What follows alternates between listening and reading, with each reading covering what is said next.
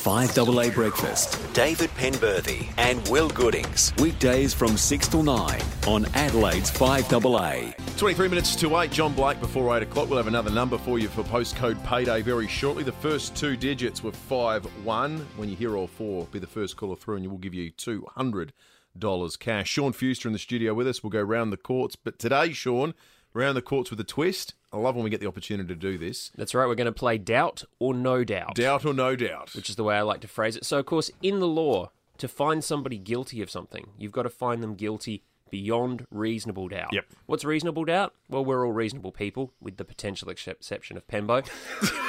I'm pretty reasonable, aren't I? yeah, it depends. It depends on the day. it's it's the sort of doubt that an ordinary person would have when presented with the evidence. Okay. Luke So- Brandon might not think I'm reasonable. I think I'm in step with public opinion. I reckon you might be struck from the jury. You know, Yeah, it's yeah. that sort of a case. Mm, yes. Mr. Penberthy's on the jury list. Out. yeah, yeah. So what we're going to do is we're not going. We're going to look into the Peter Dansie trial. This is the allegations that Peter Dansie pushed his wife Helen in her wheelchair into a pond at Veale Gardens to deliberately drown her, to murder her, to get her out of the way to move on with his life. We're going to talk about the prosecution evidence. We're going to talk about the defense evidence. We're not going to come to guilty or not guilty because that's for the judge to decide. Yep. Justice David Lovell is the only person that can come to that, and we're not going to, you know, even touch the hem of his garb. Yep. What we're going to talk about with you two, and possibly with some of our listeners on the text line, is do you have doubt?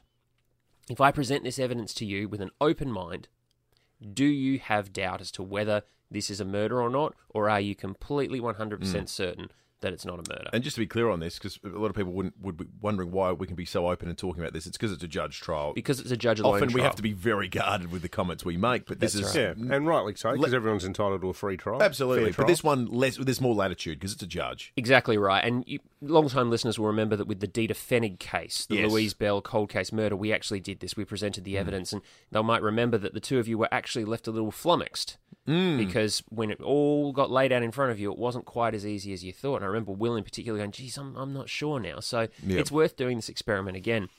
my my my sort of gut reaction to this is that there are so many things that point to a degree of planning that my instincts are that um, it's beyond reasonable doubt. Well, let's hear let's hear the cases from Sean. All right. So let, let's go in the order changes that you anything. hear these things. So what you hear first is the prosecution, Yep. and usually the prosecution you hear longer because, of course, Right. the prosecution has to prove this beyond reasonable doubt. The Yep. defense doesn't have to prove anything. Yep. Mm. All they have to do is point out the holes in the water, so to speak.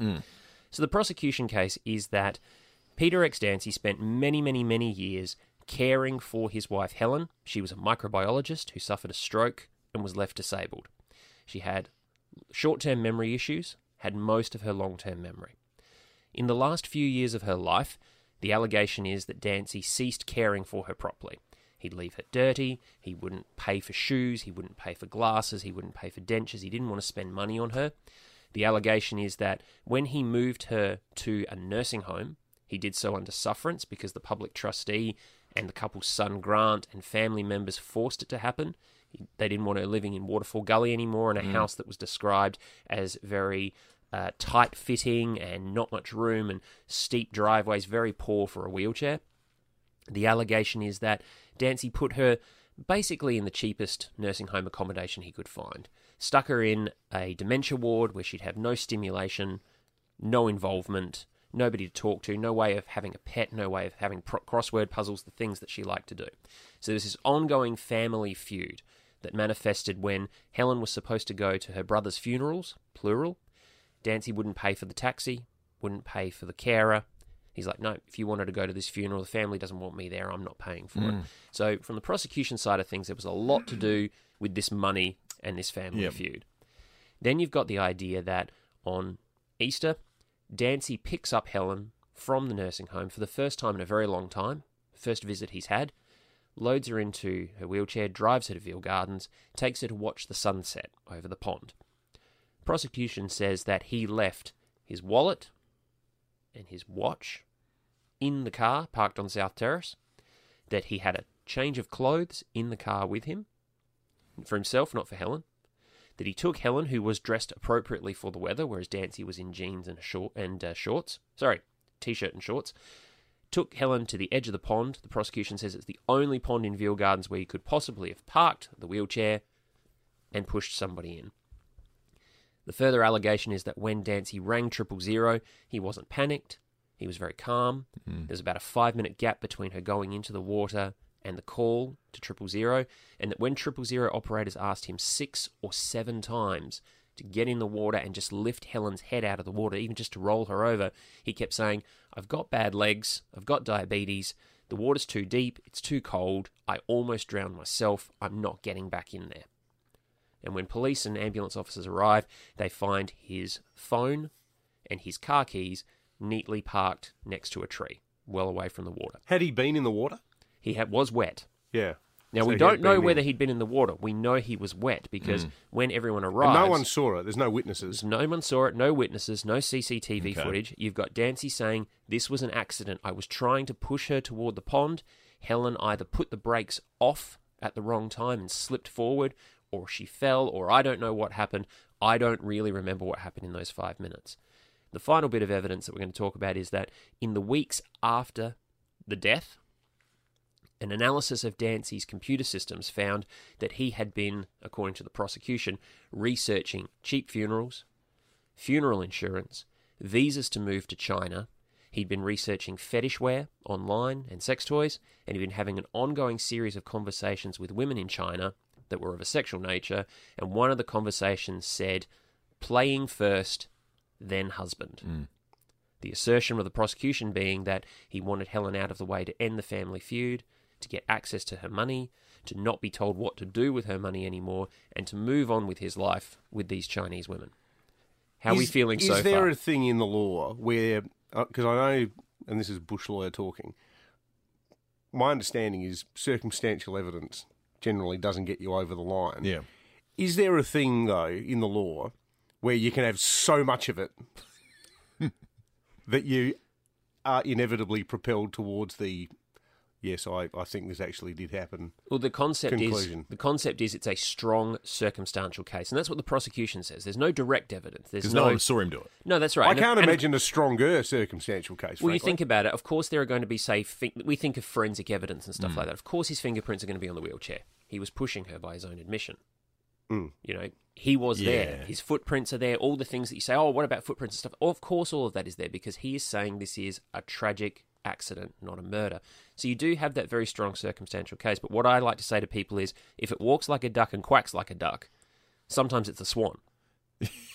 So what would, what did the defence say? Well, the defense said nothing the prosecution has put is inconsistent with an innocent explanation of a tragic accident. So wrap your head around that for a minute, hmm. because as the prosec- as the defense said, he cared for Helen for the better part of twenty years.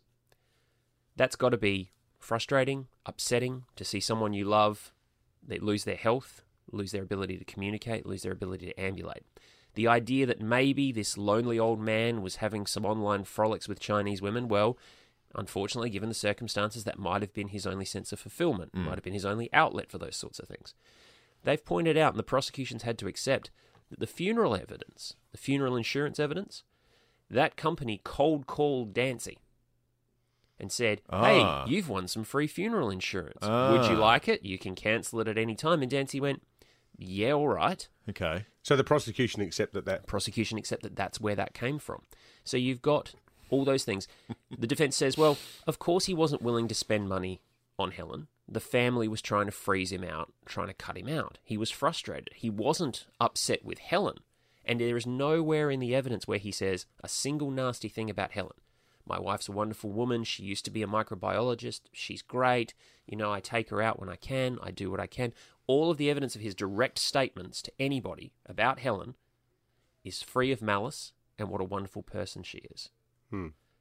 And and demonstrably, whatever has happened in the past few years is is is clearly, well, the subject of this trial leads up to this trial. But prior to that, for for a very very very long time, he did care for her. That's right. That's right. Now, it the family, as in Helen's family, will say, "Well, that's for a variable value of care. We don't think he was caring properly." Defense says that may be their opinion, but he was doing all he could. The real issue here, according to defense, is that Dansie didn't recognize that he was getting older, that he was getting less physically capable, and he was being stubborn and refusing to realize that it was time to hand over his wife's care to someone else Right. and accept a lesser role.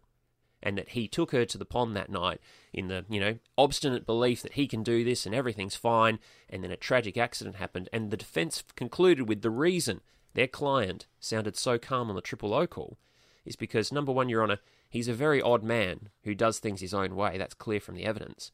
And number two, he'd lost her 20 years earlier. Yeah. The wife that he knew Yeah, and yeah, loved that's right. was gone earlier in his So- mind due to the disability. So therefore, when she accidentally went into the pond, he's not reacting the same way you or I would because it's not as immediate and as full on to him as it would be us. Okay, well, folks, you've heard both cases. Hmm. Eight double two three double o double o. Text us on the Telstra Storm out Barker text line zero double four eight zero eight thirteen ninety five And we don't want to hear guilty or not No. guilty. We want to hear doubt or no doubt. We've Doubt. got to stress that. or no doubt. I, I go back to the conversation we had yesterday, David. To me, feels like a textbook case of on the preponderance of the evidence. It feels more likely than not. Hmm. But is more likely beyond reasonable But doubt. I'm not at beyond reasonable doubt on the basis of what I've heard in the last ten minutes. What is it that gives you doubt? He can't prove it. I'm given doubt because I- I'm not even sure. I'm not even convinced of the motive. Like Okay. I, I, it-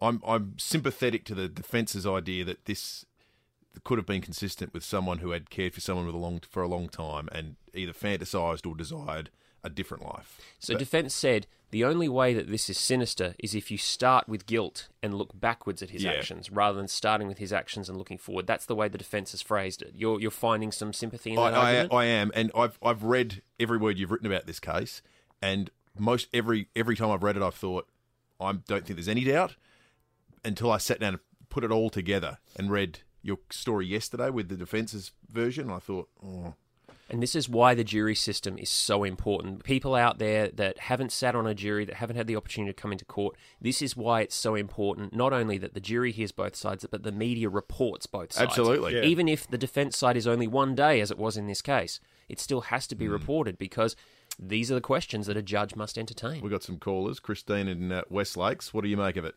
No doubt whatsoever. No doubt whatsoever, Christine. No. Okay. All right. Thank you. Let's go to Sam at Theban. What do you think? G'day, boys. G'day, Sean. Too. G'day, How mate. are you? Good. Uh, I've got doubts because maybe she wanted to die, and he said, "Well, let's make an accident." Because if I, if if if if you say to push me in the water, be murder. So maybe, maybe she wanted to go. Well, thank you, Sam. He's got some doubts. Debbie in South Plympton. What do you think? I hate to say, but based on what um, uh, Sean just said, I'm going to say doubt. Yeah, I'm with you, Debbie. I've kind of reluctantly feel that way too. Yep, I was convinced he was guilty, but I have to say, based on all that evidence, even the China stuff and all that, Yeah. but but now that I'm caring for an elderly person, I sort of get what he is saying. I hate to say doubt. Yeah. Sorry. Thank you, Debbie. Mark, good morning. Good morning. Um, I used to teach this to cops many years ago, and to say that you have to prove beyond a shadow of a doubt is wrong. The doubt doesn't have to be fanciful. It can't be fanciful or stupid, and you can still have some doubt. But if it's proved beyond reasonable doubt, is it reasonable? Yeah, that's a good uh, point. Yeah, good point, and, Mark. And the, the civil level is the civil level is uh, uh, is more probably true than not. So you got to go beyond that. yeah, no, good point, Mark. Let's take one more. Jenny in Somerton Park. What do you think? Well, I I feel that he would be guilty because he couldn't tell his son the truth. He just said Ah, no comment when he was wired up. Yeah, that's a really Yeah. good point, Jenny. No Dave, comment. What, what have you said? What do you What do you think? If you're sitting in the jury, doubt or no doubt? I'm going no doubt. Yeah, okay. But and I know sentencing's not up to me. Although if I'm if if if it was judge alone, it is. I don't regard this bloke as some sort of menace to society. I think this this whole and in fact, if I were the judge, I would have to preclude myself from hearing it because I was actually babysat when I was extremely young by the Dansies. There you go. Mm. Adelaide, I two would- degrees I of wouldn't separation. on- I would not be presiding over this case.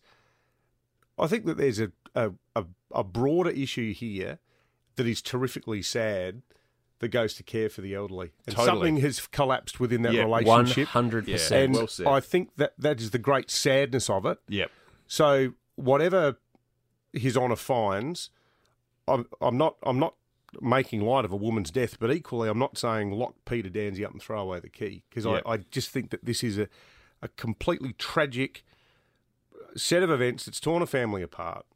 A woman has lost her life somehow, um, but you know, for, for, for, for the rest of us, there's no threat here. There's no threat. Hmm. Yeah, to that's the a really great point. It's, an, It's a in- great an point. internal relationship collapse under immense pressure, and Yeah. it's terribly bloody sad. Sean, thank you for that. Oh, that thanks, was just a fascinating insight as always. We, we go around the courts with uh, Sean Fewster, the best in the land from the uh, Advertiser. You can read all his report in there. Good on you. This is ACAST Recommends. Every week we pick one of our favorite shows, and this is one we think you're going to love. Let's get real. Have you ever wondered why adults are so obsessed with Disney? I'm theme park journalist Carlye Wisel, and on my new podcast, Very Amusing, I'm discussing every story, secret, and shenanigan I know to bring you an inside look at what's really going on there. From secret spaces like Disneyland's private $15,000 dinner to surprising celebrity hot takes, we're covering all of your curiosities. Subscribe to Very Amusing with Carlye Wisel now on Apple, Spotify, or wherever you get your podcasts.